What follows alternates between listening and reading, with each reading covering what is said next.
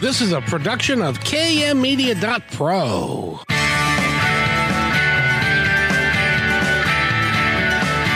Welcome back to Positive Talk Radio. Our goal is simple to explore evolving ideas one conversation at a time. So come on over into our world. I know you'll like it because on today's show, today featuring on Kixie 880 AM. First of all, welcome everybody to the show. We have a wonderful guest for you today. He's a world renowned uh, speaker. He does over a hundred dates a year. He's a teacher. He's an author. He's a um, he's a coach. He's a results leader. He's an avid reader, and just like me, he's a poor golfer. Um, but uh, first of all, Eric, how are you today, sir?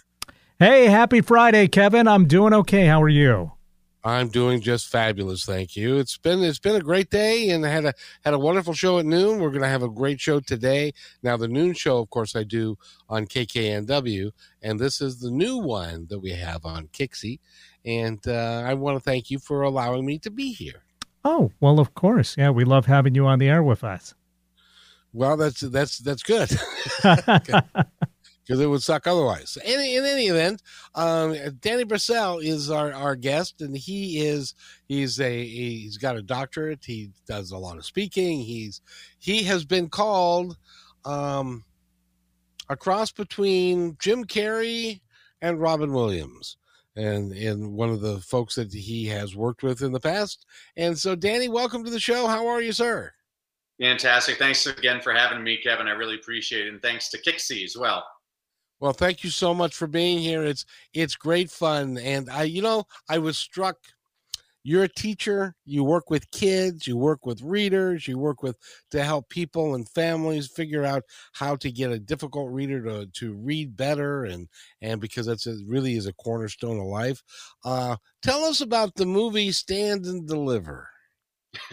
well, Stand and Deliver. I'm one of those people. Um, uh, everybody loves Dead Poets Society, and I absolutely despise Dead Poets Society. And I always compare it to Stand and Deliver. And people say, "Well, why do you hate Dead Poets Society?" I'm like, "Well, Dead Poets Society is a fictional movie about uh, a boarding school, private boarding school in New England in the 1950s. And Robin Williams comes to the school, and he inspires his students with poetry."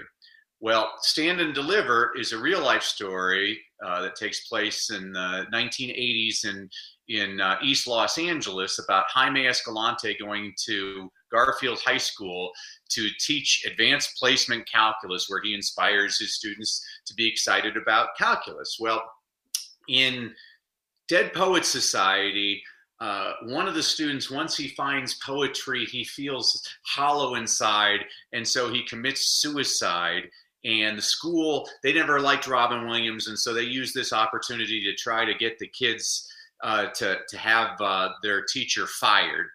Well, in Stand and Deliver, the kids take the uh, advanced placement uh, exam in calculus, and they all pass it, and they the testing bureau decides that since they're from East Los Angeles, they must have cheated, and so they accuse them of cheating. Now, here's the difference between these two movies in, at the end of Dead Poets Society, all the kids feel bad because they've gotten Robin Williams fired and he's about to leave the room. And as he's leaving the room, they stand up on their desk and they say, Oh, Captain, my Captain.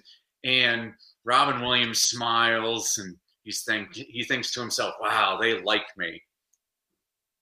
I don't give a hoot if they like me or not. I like Stand and Deliver better. Stand and Deliver, what happens in that movie? The kids get accused of cheating, and what do they do? They take the test over again because their teacher taught them life ain't fair. Sometimes you get accused of the wrong thing. They take the test again, they all pass it. I'm like, that is the better scenario. I don't care if they like me or not. If they if if Robin Williams was a better teacher in Dead Poet Society, the kids would have made sure he never got fired. You know, uh, uh, I, I, I hate that. I'm okay. So I'll get off my little uh, soapbox on that, Kevin. But uh, Stand and Deliver always inspired me because uh, a, a guy taught the, the students that were considered to be the dangerous students. I'll tell you what, every kid is the same. They all have the same problems. They grow up in different backgrounds, but uh, I believe if you believe in every student, uh, they will all uh, reach the level of your expectations. Sorry, long answer, short question. no, that's that's perfect because just the other day, and well, I guess a couple weeks back, I wanted to go through um, uh, Trivia Lane, and so I watched To Sir with Love. Have you ever Ah, seen that movie? Yeah, with uh, Sidney Poitier. mm-hmm.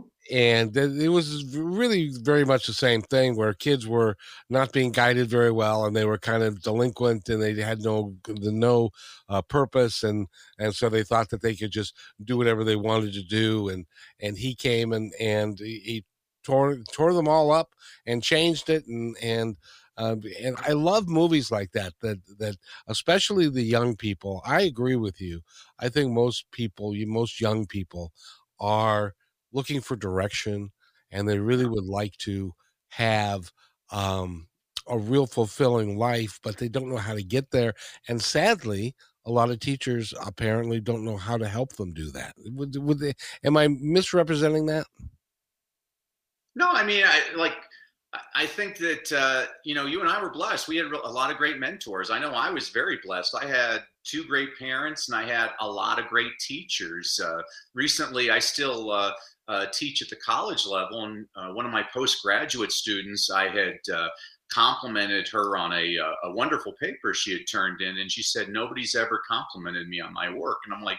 You've gone through 16 years of schooling and nobody ever complimented you. That's that's an indictment on the system. That's crazy. I mean, you know, if you're ever in my classroom, you're going to hear a lot of encouragement. You're going to, I mean, you know, one of my role models was Tommy Lasorda, the old uh, manager for the Los Angeles Dodgers. I mean, if you if you can listen to Tommy Lasorda and not leave feeling belief in yourself and belief in America, then you're you're a, a, a shallower person than me because that guy pumped me up every time I ever heard him speak. And so that's what I want to do. I I always tell teachers every single day, you have a choice. You get to be Darth Vader or Obi Wan Kenobi. You can be either the darkness or the light, and uh, you know it takes about the same amount of effort. You might as well encourage, and uh, you never know how far a kid can go. I g- agree 100%. And as a matter of fact, in my life, a lot of my mentors were coaches. Hmm.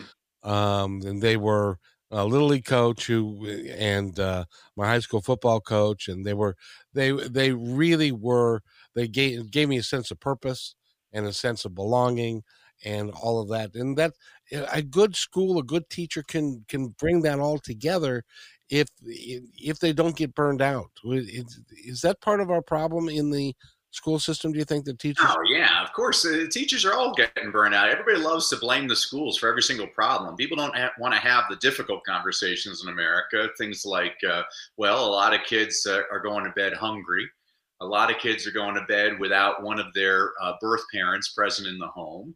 Uh, there's a lot of societal problems that are easy to blame on. I mean, I've spoken to two school districts this week just to tell you how crazy America is. One school district, the big issue was which pronoun to use. And the other school district, the big issue was should we arm the teachers so the kids are safer? I'm like, whoa, the extremes have taken over in this country. There's a there's a common sense, a, a, a little bit of a medium between these two extremes, and uh, I'm kind of sick of hearing red people and blue people. I'm like, when did we become red or blue? Why don't we become red, white, and blue? It's all right if we disagree with one another. That's fine. I love it. I, I always encourage my students to disagree with me. I tell them, I'm not here to tell you what to think.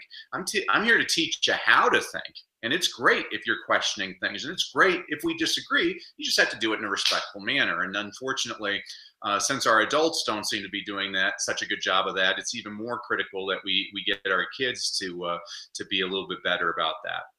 it, it's pretty dynamic right now that that the example that adults are putting up for kids ain't so great Mm. and we really should do a much better job of of and that's one of the reasons why this show exists is that we want to be positive and we want to work together with each other and you're right we can disagree uh, but if we're looking after the right reasons for what we are doing, which is the betterment of society, we'll come we'll come away with some positives. I think that we can work together. Absolutely. I mean, I learned that in you know Catholic school uh, in second grade. Sister Rosanna, I was yelling once, and she said, "Oh, when you yell, it means you're losing your argument." and I thought, "Oh, I, I always remember that when I hear people yelling. I'm like, no, if you you can be civil and disagree with one another, but you should also listen to, to other people. I, you know, maybe it's because I'm just getting older. I'm learning, um, you know, one of my favorite uh, little rhymes I used to teach the kids was a wise old owl sat in an oak.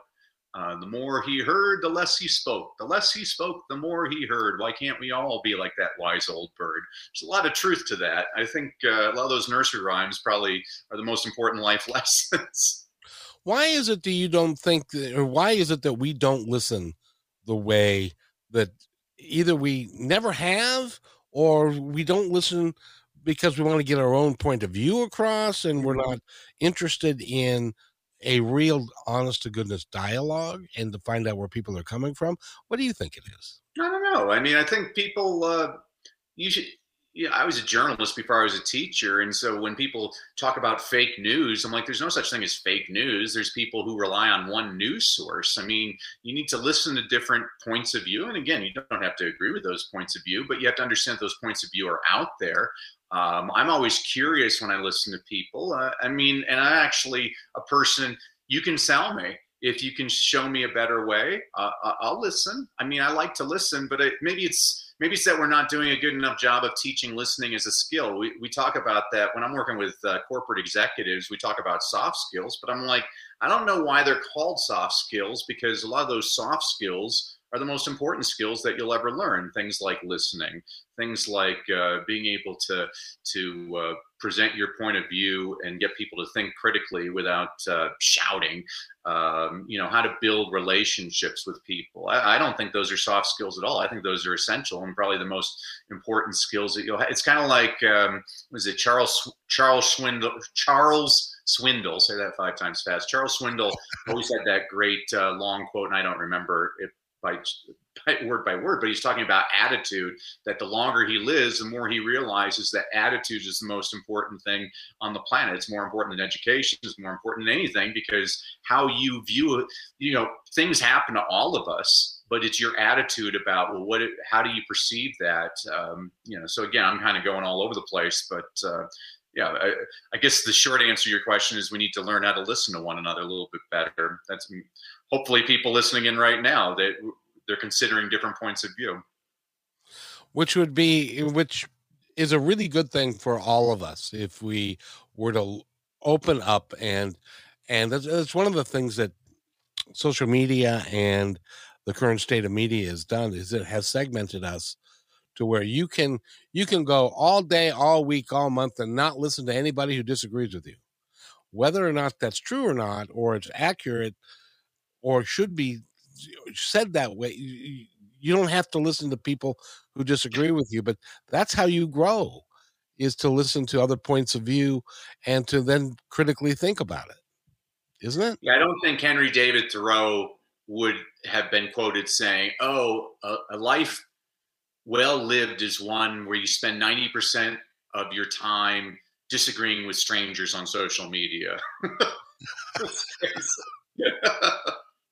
it's it's a it's a crazy world that we've got. It is. It's a crazy world. Now, I, I wanted to ask you because uh, you you do a hundred or more dates a year, traveling around the country. We were talking before the show that you're going to uh, um, Singapore for three weeks. I'll be in then, Singapore, then I'll be in Iowa, then I'll be in Kentucky. All the important spots on the map. And if somebody wants to hire you to come speak to them, what, first of all, what would what would you speak to them about? Yeah, so my mission is to bring joy back into education and the workplace, and I do that in four different ways. First of all, like you said, I speak all over the world to uh, schools, to organizations, to companies on how to build uh, better relationships with one another, how to uh, get your mind in a positive mindset. Secondly, I have the world's top reading engagement program online, which teaches parents in just over two months how to get their kids to read more, read better, and most importantly, to love reading because while I find schools do an adequate job of teaching kids how to read, they you know, what good is it teaching a kid how to read if they never want to read? I teach kids why to read because I've never had to tell a kid go turn on the TV. I've never had to tell a kid go play a video game, and I never want to have to tell a kid go read. I want them to choose to do it on their own because they enjoy it. Uh, third, I uh, work with a company called Cyber Smarties, based out of Ireland, founded by Diarmuid Hudner, which is a social media platform for kids ages 5 to 12 that teaches kids positive social media habits. So, for example, if I were to type a message to you, Kevin, I think you're ugly, it won't let me send the message. Instead, it says, That's not a nice thing to say to Kevin. Here are some positive things you could say to Kevin. And it frustrates kids so much that it slows them down that our data shows within three days the kids will only send positive messages. And this program has single handedly eliminated cyberbullying in Ireland. Now the program's in India, Turkey, UAE, New Zealand, and I'm in charge of uh, spreading it across America. I, and I have big plans for this because it's a great opportunity for. Um, schools and uh, law enforcement to work together. So we ask questions every day like, uh, How are you feeling? Well, if a kid writes four days in a row, that they're feeling angry, well, now we're not going to tell the law enforcement agency which kid is doing it. Uh, we're just going to say, well, in this school, there's kids that are reporting anger. We need to be proactive about this. Uh, you know, it, it's crazy all these school shootings. It really concerns me? So, uh, school should be a safe environment for kids. And then the fourth thing I do is I work with um, uh, entrepreneurs, business executives, business executives, and small business owners on how to create powerful presentations that get their audience to take the next step, whether that's to uh, purchase your product or to donate to your cause or to just invest in your idea. So, uh, again, a very long answer to a short question, but I have all kinds of different uh, pots on the fire, as we like to say and your husband and the father yeah. and the brother and a son and yeah. all you you got a lot going on when do you have time for all this well i mean oprah only has 24 hours in her day harvard did a study they found 100 100 years ago people only had 24 hours in their day as well it's not about Shocking. It, it, everybody has the same amount of time. It's how do you prioritize your time? I mean, uh, when I talk to people and they can tell me, about everything happening in every single TV show, well, that tells me how they're spending their time. you know? oh, I, you know, and the thing I remember when there were three channels, um, and and one independent channel, and and now I don't know have any idea how many there. There are hundreds of these things. Yeah, you and I are old, Kevin. I mean, when I was a kid, I was the remote control. My parents would have me turn the turn the knob, and uh, when we were kids, you remember this at midnight, all of a sudden they played the Star Spangled Banner and there was no TV until like six or seven in the morning. That's, that's the world. Yeah, it would play the Star Spangled Banner and then it would go to the, the test pattern and you'd uh-huh. hear this. That's right. That's right. And, and so everybody had to go to bed. There was nothing to do after that. So, you know, now- and I remember when I was a kid, you know, I, I was telling that my kids can stream anything on their phone right now when they're right right now.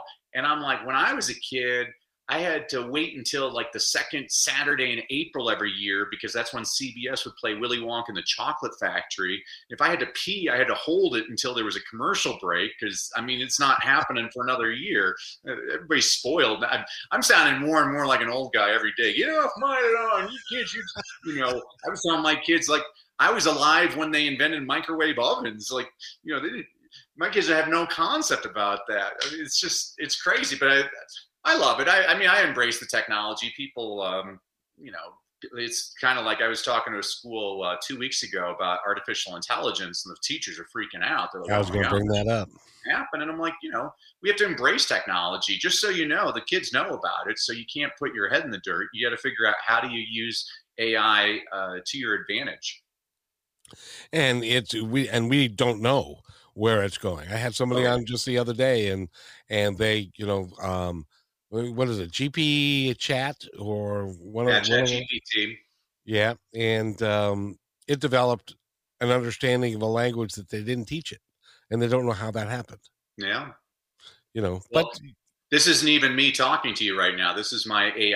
I, it, like I, I've learned how I, I taught my AI how to be just like me and how to answer your questions, Kevin.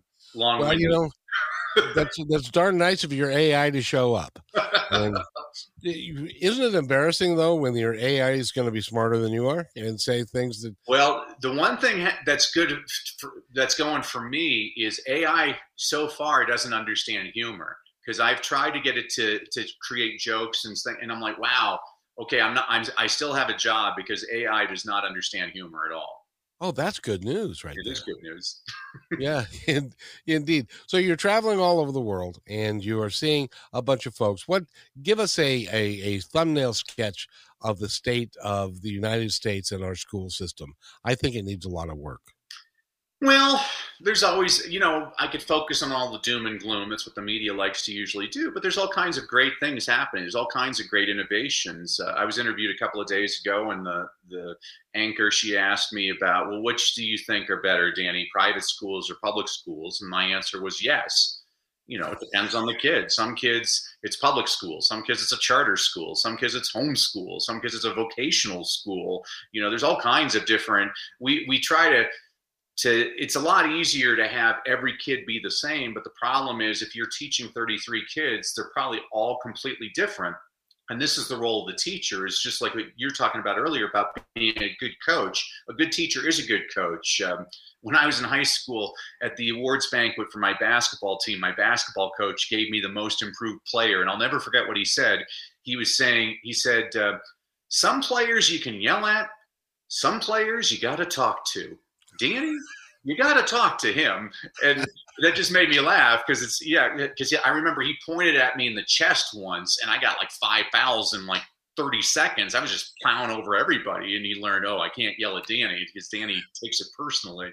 You know, everybody's a little bit different. And, you know, um, it's kind of the, what is it the carrot and the stick kind of uh, philosophy. I've never been much of a stick guy. I think stick might have short-term results but i think if you really want to create people that are um, real leaders then uh, you got to really uh, focus on uh, what's their internal motivation? What's the long-term motivation? How do you get a person to start believing in themselves? And i, I love that. That's that, that's what i really miss about being a teacher was really working with different kids and figuring out well what is it that turns this kid on? How can i what's that light bulb? And it's that's the reward as a coach too. I love watching there's certain coaches i watch i'm like wow this this guy really knows the psychology or this gal knows the psychology of their teams.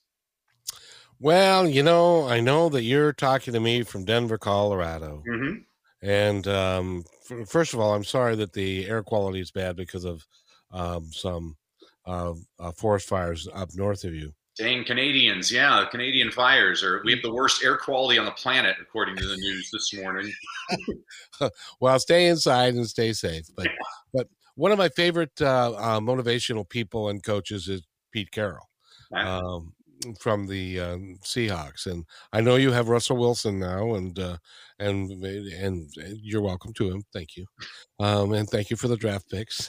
anyway, I, I digress. But uh, um, a quality coach can have the ability to impact people's lives for the rest of their life, and mm-hmm. I'm sure that you remember people in your world that uh, that they had sayings and ways of doing things that that impacted you for forever then you and you still mentally call them up today absolutely well you don't actually this is what i always tell people is maybe you don't have those types of people in your life but you can still have them as mentors i mean I never met Abraham Lincoln, but I consider Abraham Lincoln a mentor of mine. I can read his work, and uh, uh I mean, I just love it. The same thing with coaches. I never, I never got to meet Coach John Wooden, uh, the UCLA basketball coach who won 10 national championships. But, you know, I can learn from his knowledge. I mean, uh, I, I, what's amazing to me when I, I look at Coach Wooden is his teacher, his, his players. He had 27 years at UCLA, and this is something that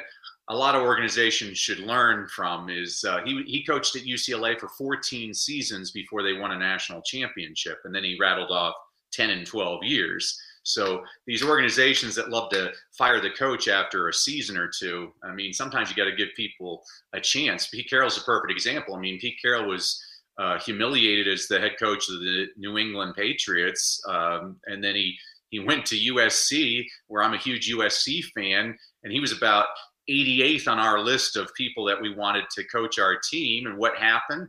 He, he took us to three national championship games. Then he goes to Seattle and takes them to a couple of Super Bowls. I mean, that's amazing. Um, you know, so just because you don't have that person in your life doesn't mean they can't be in your life. I mean, I watch film all the time of uh, former NC State basketball coach Jim Valvano, and I'm like, my gosh, I would have run through a wall for that guy. Yeah. Uh, Lou Holtz, I've watched Lou Holtz, the speaker, used to coach. Uh, he was a national champion with uh, Notre Dame, yep. and if you ever have a chance to watch him speak, he's a hoot. I mean. After five minutes, I realized, oh, that's why he was such an effective coach. Was his players just loved him, and uh, you know that's that's what I'm always looking for. I mean, I, me, I played football in high school. My offensive line coach, Coach Putnam, he was the greatest guy ever. He he shouted at us all the time. He's like, hey, he's like, Brassell, you're just like what's his name? You never remember anything. And I, it's things like that. I loved. Uh, or he'd have the his other slang was his other saying was, bite him, kick him, and slug him, but play fair. You know, that was a great thing. Um, I, I, was a I was a center on our offensive line, and uh, I'll never forget because Troy Wilkinson on my right was my right guard, and um, uh, Randy Mestis was the uh, right tackle. And Coach Putnam always called uh, Wilkinson Buford, and Mestis he always called Herkimer. And one day Troy Wilkinson he, he's like, "Why you always call me Buford?" And uh, he says, "Well." Well, Buford means I, I can't really say this on the air. It means dummy. He said something much stronger than that. He's like, Buford means dummy. And then Mestis is like, well, what's Herkimer mean? He's like, Herkimer has to ask Buford what to do. And I just, it just made me, and he'd yell at us so much, his dentures would fall out. And he was just the greatest. Great. I absolutely loved that. But I mean, I, I had all kinds of wonderful people in my life like that that uh, that supported me and it, it, breaks my heart that not everybody has those people in their life and this is anybody that's listening right now that wants to be a teacher you really have that power and you you don't have to be 20 years old to become a teacher. Some of the best teachers i know they start when they're 60 years old they retire from their corporate gig i mean that's what escalante did at uh, for stand and deliver. He was a very successful uh, executive, and he decided to give back to his community and teach in East Los Angeles. And he had a huge impact on lots of lots of lives. I mean, and that's what gets me going as a teacher is when I realized that Oprah, she had a teacher that inspired her. You know, uh, uh when I'm looking at my kids every day, I'm like, hey, you know, maybe you're going to be the next president someday. Maybe you're going to be a supreme court justice. Maybe you're going to be a really good parent and i had something to do with uh, inspiring you to do that. And I, I, take that very seriously. I, I, I love really one of my jobs when i'm speaking to schools is talking teachers and administrators off the cliff because a lot of them just want to quit. We're losing we're losing educators left and right. I'm not going to give the states and the cities, but uh, there are two states right now that only have four day school weeks because they can't get teachers to work five days a week. There is one state that just passed a law that says you don't need a bachelor's degree to teach to, to, teach anymore. I mean, it's unbelievable. Uh, there's one city I was just in that has 2,000 teaching openings, and so right now the student to teacher ratio is about 73 to one. And so these are the challenges that we're seeing in a lot of places. And that that needs to change. We need we need to, to change. I was in Japan, and this is Kevin. You'll love this story. So this woman, she was so proud in her broken English. She's introducing me to her three sons, and she says, "This son, he is a doctor, and this son, he is a a lawyer." And then she gets a big smile. She's like, "But this son, he he is a teacher." And I was like, "Wow." Wow, look at the cultural differences, how much respect they gave to the teacher there as compared to here, you know, people say, oh, you don't know anything. That's why you became a teacher. I'm like, well, how are you going to get that? It's kind of like when people criticize politicians. I'm like, well, how do you think we're ever going to get good politicians if you criticize everybody that runs for office? I mean, it's, you get exactly you. There's a good book. I, I think it's great. A lot of people say, say it's good. It says you reap what you sow. So uh, I've heard of that book. Yeah, it's a very it's, it's a bestseller. Check it out. By the way, we're talking with uh, Dr. Danny Brassell, and uh, go to his website, which is uh, dannybrassell.com. That's B R A S S E L L dot com. You've got a ton of information there. He's got 16 books that he's written. 16, isn't it? 16 i'm writing number seven. Actually well i wrote one a couple of weeks ago but i'm not going to count it as a book because i just i just released it as an ebook and i'm giving it away for free to people so i'm not going to count that. The other book i'm writing right now is really cool. I'm excited about that one. It's number well seven. we'll talk about that when we come back because we need to take, take a quick break but but you can go to his website and i think he can you can pick up the ebook. I think it's right there that you can get it and it's for free so it would be it would be a really good idea for you to do that. Uh, we're talking again with uh, Danny Brassell. We will be right back after these quick messages. It's just two minutes. Just hang on. We'll be right back. Hey, PTR loyal listener. First, thanks for being in my dream. And second, I have a new concept in business to share with you. It's called socialpreneurship. So, what's that? Well, it's the idea that any company designates all profits, beyond expenses, to be awarded to a local or international charity or project which is working to achieve good in the world. KM Media is such a company. We believe that it's important for us to give back whenever possible and to make great things happen. So I hope you'll join us in creating this new business model that will positively impact all of us. In the next few weeks, we will lay out the plan and begin our fundraising efforts. So stay tuned for more details right here on Positive Talk Radio.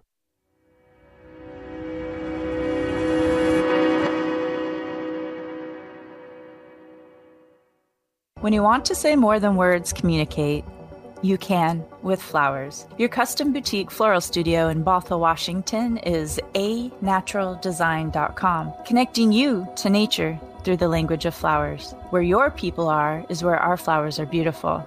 Your success is our goal. A naturaldesign.com at your fingertips today.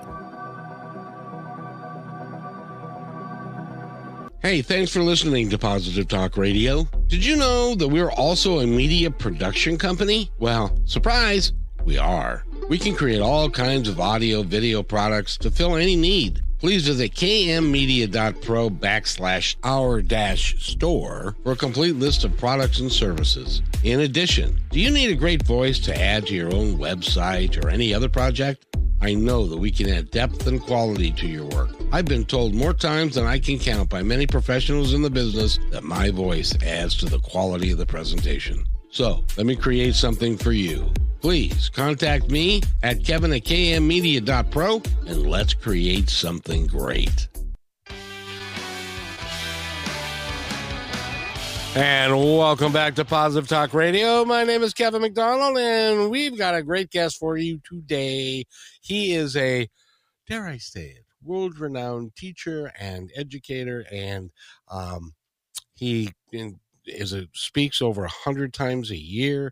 He talks to CEOs. He talks to everybody that'll listen to him about some of the great things that he, he's working on. By the way, I wanted to ask you: Have you ever heard of socialpreneuring before? I have not. So I like that term. I was like, oh, that's a good one, Kevin. So tell yeah. me, tell us more about socialpreneurship. And what it, what it is is what we're what we are dedicated to doing is, and there are companies that are starting to do this, and they can be a nonprofit, they can be a for profit, they can be a hybrid of some kind.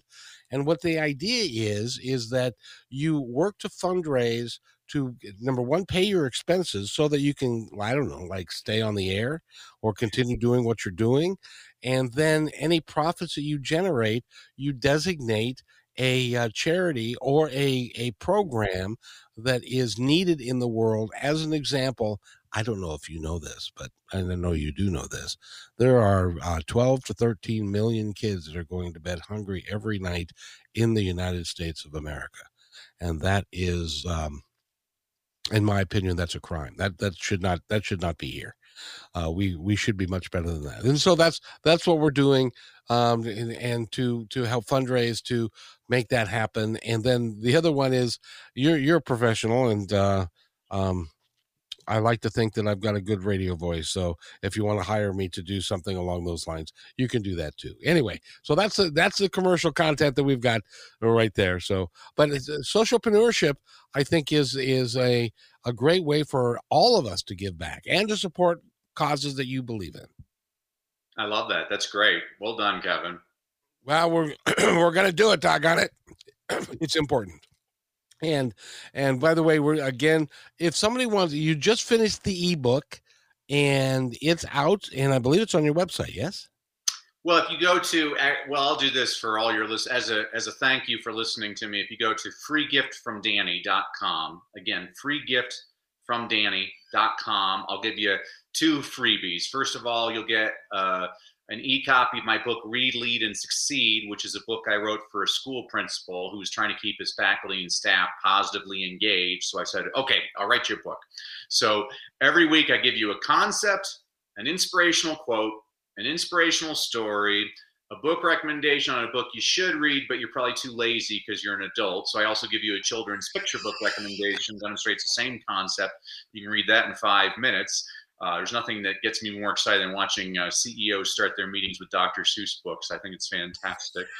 um, and then, secondly, I'm going to give everybody access to a five day reading challenge I did online last summer for about 700 parents around the world, where every day for an hour for five consecutive days, I give you all kinds of tips to get your kids to read more, read better, and most importantly, to love reading. You can get all that at freegiftfromdanny.com. I thank you for that. That that's that's really cool. Um, you know, before I came back to doing radio, and I think I told you I was a bus driver for a period. Yeah, I love that. And I did not realize, and I think a lot of people don't, who in the course of their life just go about their life and they figure everybody can read. Everybody knows how to read and so forth. But there were multiple times, happened all the time, where somebody would come up to me with the schedule in hand and I would be driving, and so I can't really look at them. But I would say, or they would say, "Can you tell me uh, when you're going to get to this stop, or what bus I make connection to get to here?" And I said, "Well, it's right there in the schedule." But they couldn't. Eh, eh, they didn't want to tell me that they couldn't read it. Yeah. But it became obvious that they couldn't. How does a human being survive in our society yeah. if they can't read? Yeah, there's nothing more rewarding to me than working with a lot of public libraries on their adult literacy programs. I mean, uh, there's there's people that have gone through the system and been able to fool everybody that they could read and they couldn't read anything. Uh, fortunately, there's all kinds of wonderful programs, uh, many of them uh, created by uh, public libraries all over the world uh, that will help adults learn how to read. And there's it's I'd say probably the two most rewarding things I ever go to are graduations for adults in literacy programs. And uh, if you ever go to a naturalization ceremony, everybody gripes about America. I'm like, go to a naturalization ceremony. You'll just, you'll leave singing the Star Spangled Banner. You'll be so proud because you see these people uh, who come to our country. They learn more about our country than and most of us that are born here uh, and they become really uh, the best citizens we have, the proudest and the most productive. Uh, so, uh, and that goes right along with uh, your whole mission and theme, Kevin, about uh, being positive. you know, and it, t- it, goes back to what we were talking about earlier about attitude. Also, I mean, when people say "woe is me," I just encourage them. why don't you visit the Children's Hospital, the cancer ward? it'll give you some perspective really quickly. Boy, no kidding. Boy, no kidding. Uh, my philosophy is, I'll share it in a, in a nutshell, is that all, you are a, the culmination of all your experiences, both good mm-hmm. and bad. But if you take them from the standpoint of whatever the experience was, I'm, I'm here to learn from it and to be better because of it, then you have a positive mindset and a positive attitude about it rather than a woe is me, I'm a victim. You are now the captain of your own captain, my captain. You can be captain of your own ship and you can grow to become whatever and whoever you want to be. That's my philosophy. What do you think? Yeah, I completely agree. I'll be your Baptist in the front row saying amen. One of my favorite speakers and authors is John Maxwell, and he always says that. He says, Sometimes you win, sometimes you learn and uh, what a great attitude. And, exactly and it is not that difficult to do but sometimes you need a coach you need somebody to help you uh, get through it and uh, when you do your coaching um, what do you focus on Well, you know, there's lots of different people. They they they call it like the perfect pitch or the signature talk. I call it the stump speech. You can call it peanut butter and jelly. What what a stump speech is, or what a signature talk is, a pitch, perfect pitch is basically it's like your speaking fingerprint. It's what makes you uniquely you.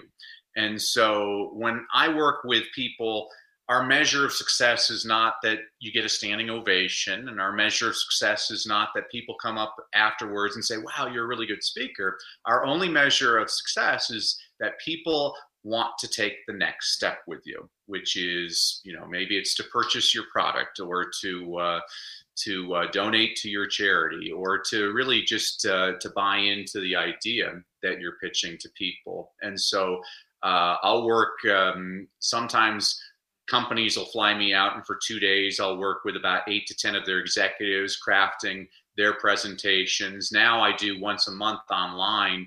Uh, i'll work with about eight to ten people. I like eight to ten people because i get to give everybody the individual attention that they deserve. But more more importantly when you watch other people that are struggling with you know some people are are scared to death about giving a talk and some people they're dry and they don't really get their audience engaged. And some people they just uh, they want to get better. Um, uh, that's what we work on. Uh, one of my specialties is adding humor and engagement to talks. Uh, uh, I work with a lot of uh, engineers who aren't known for their sense of humor.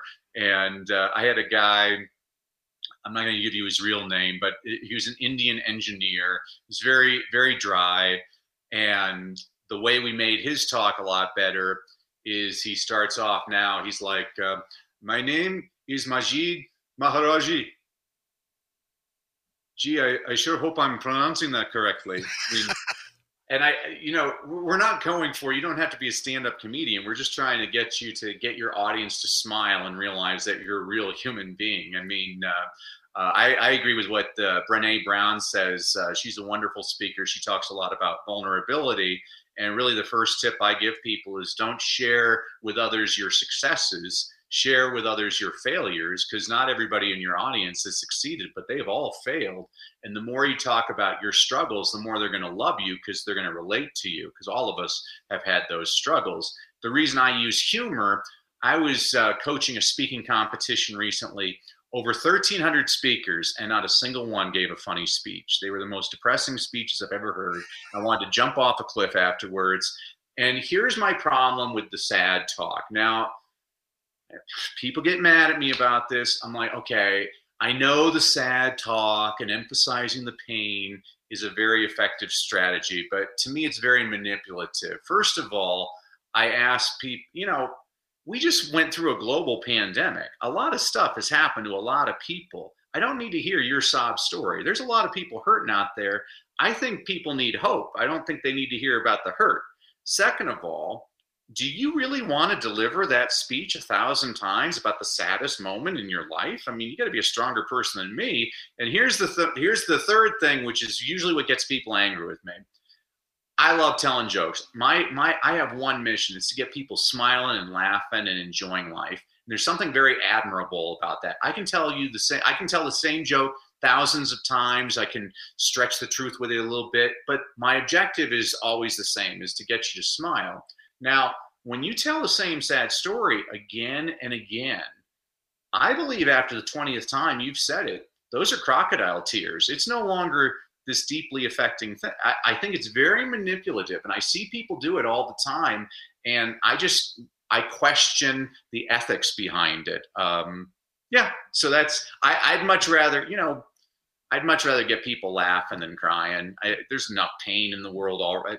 We were talking about it, that show on TV. It's the worst show on TV. It's called uh, The News, and it's the most depressing show and it always gets people you know there's a reason that they advertise antidepressants during the newscast is because worst show on tv i, I, I like happy things. I, I, think the world needs a lot more laughter. And what i found in my life is that uh, people respond to happiness much better than they respond to sadness. Mm-hmm. and and it's important that you present yourself in a happy way. And besides the fact since you teach and coach speakers I mm-hmm. wanted to ask you because it seems to me that most audiences when they're sitting there in a TED talk or or at a corporate meeting, wherever, they're vested because they're sitting there and they're taking their time. Yeah. They are truly are interested in the success of the speaker. And yet the speaker is like wringing their hands, going, "Oh, they're not going to like me," or "What if I make a mistake?" or "What if I say um or ah or or whatever."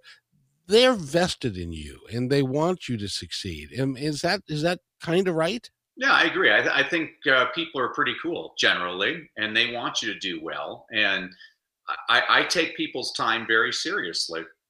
I want them, you know, and most of the people I, I, work with, Kevin, they really aren't speakers. They're people that a lot of them have stage fright. I mean, I was working with a woman a couple of weeks ago and she was terrified. And in just three hours, we got her. She was, I mean, it was like night and day. But I told her that. I said, you know, I was speaking in India to a school, and at at the end of, the, of my speech, uh, this little boy comes up to me. He's about six years old and he's missing his left arm and he has tears in his eyes. He's like, How can somebody like me succeed?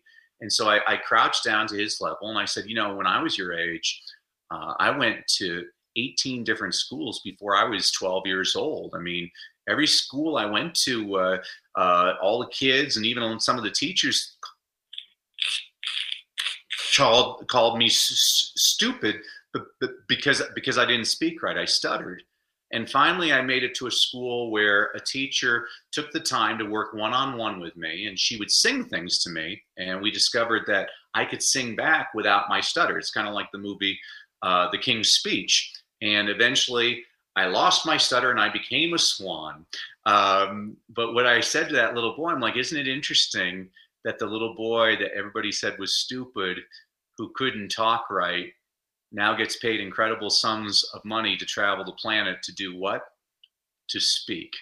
And he just had this big grin after that. And I, I told him, I'm like, don't let anybody ever tell you what you cannot do. Anybody that's ever accomplished anything was told they could not do it. The fun was proving everybody it could be done. And so that's the message I want to give to, I mean, and one of my underhanded agenda is really I like to work particularly with minorities and with women because I think they're underrepresented in speaking. And I think we need to hear their voices a lot more.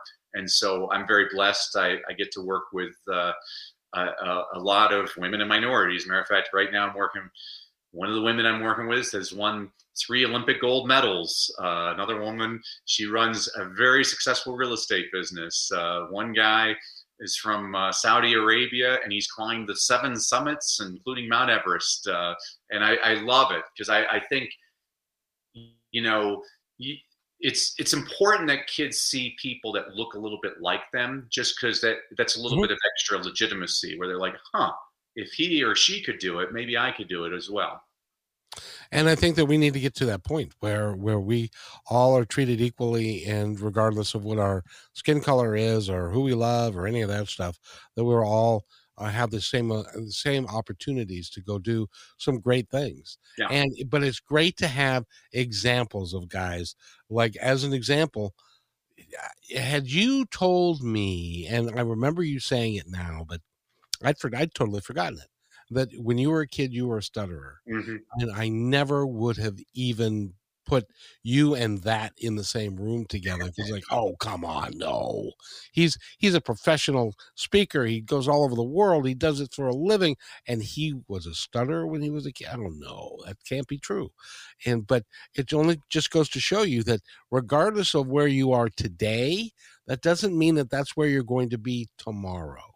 You can do anything you choose to do Oh, yeah, absolutely. Our story is still being written. I mean, I, I, love it that Tom Brady was a six round draft selection and every other team looked stupid. And I, I love it when New England Patriot fans say, oh, we were smart enough to draft him. Like, yeah, you were so smart, you drafted four guys ahead of him. I mean, I mean, nobody knows. You look at Russell Wilson. Russell Wilson was a third round draft choice in his second season, takes his team to the Super Bowl. There's there's nothing better than watching those types of people uh, that overcome extraordinary. I mean, you know, there's so many people out there. I love reading biographies of successful people. Very few successful people were born with a whole bunch of advantages. Most of them worked their tails off. They failed a lot, and they they kept on getting up and doing better the next time. It's one of my favorite. Uh, Max Levchin. A lot of people don't know who Max Levchin is. He has one of my favorite quotes, and I'm going to paraphrase it. He said, "My my first company was a total disaster. My second one was a little bit better, but it still failed. Uh, number three was kind of all right. We were starting to get on the right track. The fourth company I started was almost right. The fifth company was PayPal." so, if it only takes you five tries to get to a billion dollars, you're not doing a bad job. But we all have the. It happens to all of us. Mm-hmm. Is it? Is it? Um, sometimes we fail, and it's okay because you learn, and you and but the one thing that you cannot do is quit. No. So if yeah, you keep going and you keep working at it, um, you will succeed at some level. Uh, but you, but you can't quit. You got to keep going. Absolutely right. Absolutely right. So it's it's it's great having you here, Danny, because I really appreciate your positiveness and you, you you're helping people live their lives a little bit better. Do you feel that when you go home at night and you're hanging out with your kids and your wife and just do do you feel like you're having an impact in the world? Well, not every night, but it's nice every now and then somebody will will write you a nice note or uh, you know uh, I mean, I had a, a woman uh, a couple of weeks ago had written me a letter, and she said, "You know, I was going to quit teaching. I've been teaching for 34 years, and after listening to your speech, now I I'm going to keep on keeping on because of you." I'm like, "Well, that you know, I'm trying to build up some currency, so when I go to uh, heaven, I, I have something to show for it. well, the, the, way I look at it is is this: if you whether regardless of whether you're a coach, you're a teacher, you're a speaker, you're a talk show host, you're going to have an impact on people that you will never meet. Mm-hmm and that's perfectly okay. Uh, or or if you are the cashier at a grocery store and you have a smile on your face and you say hello to everybody, you're going to meet people that you're going to have an impact on. They may not say anything, and that's perfectly okay. That's within their the their rights. Just like Leroy, you you you said it, Kevin. Leroy, I was late for a flight at Los Angeles International. I had to fly from LA to Orlando, and not only was I late, I had to check a bag, which is one of my cardinal sins. Oh my gosh, I had to check a bag, and so I was I went to curbside and uh, the woman in front of me is screaming at this poor um, I don't remember what you call the guy, uh, Skycap, the Skycap. Yeah. She's just screaming at this poor Skycap, uh, calling him every foul name possible. She walks away, and I look at this gentleman, and he gives me the biggest smile, Kevin. He's like, uh, Good morning, sir, and how can I help you? And I said, Well, first off, I got to shake your hand. And second of all, I need to know your name. He's like, Leroy, sir, what's your name? I'm like, My name's Danny Leroy. You've got to tell me your secret. He's like, What's that, Danny? I'm like, That woman was so rude to you. And when I came up to you, I thought you were going to be in a foul mood. And you greeted me with the biggest smile and you're just so jovial. What's the secret? And he gives that big grin again. He's like, Well, Danny, it's like this. She's on her way to Orlando and her bag's on its way to Philadelphia. That's what all of us have to keep in mind. you know, and I want everybody to know that um what, what airport was this at was this at the Los Angeles? You met you met um um Elroy, Leroy? Leroy, yeah. He met Leroy in Los Angeles, and because of the smile that he had on his face and his disposition, his story is now all over the airwaves of Seattle. Absolutely, absolutely, it was fantastic. You never know where you're going to touch somebody, how you're going to touch somebody, so you have an obligation to make sure that you touch them in the best way that you can. Well, and that that's perfect, Kevin. I had my second grade teacher was Miss Hess in Iowa Falls, Iowa. Miss Hess was amazing. All us second graders one day we're working at our, our desk and she interrupts us. She's like, class. And she holds up a pencil. She's like, raise your hand if you can see this pencil. And all of us raise our hands. And she's like, good. Follow me. She takes us all out in the hallway and she says, raise your hand if you can see the exit sign at the end of the hallway. And all of us raise our hands and she's like, good, follow me. She takes us out to the playground. She's like, raise your hand if you can see that house across the street. All of us raise our hands. She's like, good. Now, this is a tough one. Raise your hand if you can see the water tower five blocks away. And all of us raise our hands. And she's like, good. Now, here's a tough question How far can you see? And one little girl's like, I can see a mile. And I'm like, I can see two miles. And the other boy's like, I can see five miles. And she's like, good. Any farther? And all of us shake our heads. And she's like, all right, now look up. All of us look up. She's like, raise your hand if you can see the sun. And all of us raise our hands. And she's like, good. Did you know that the sun is 92.9 million miles away? And the farthest any of you thought you could see was five miles. You all are grossly underestimating what you're capable of. You've been listening to Danny Brassell. Go to DannyBrassell.com. Thank you so much. And by the way, be kind to everyone because each other's all we've got.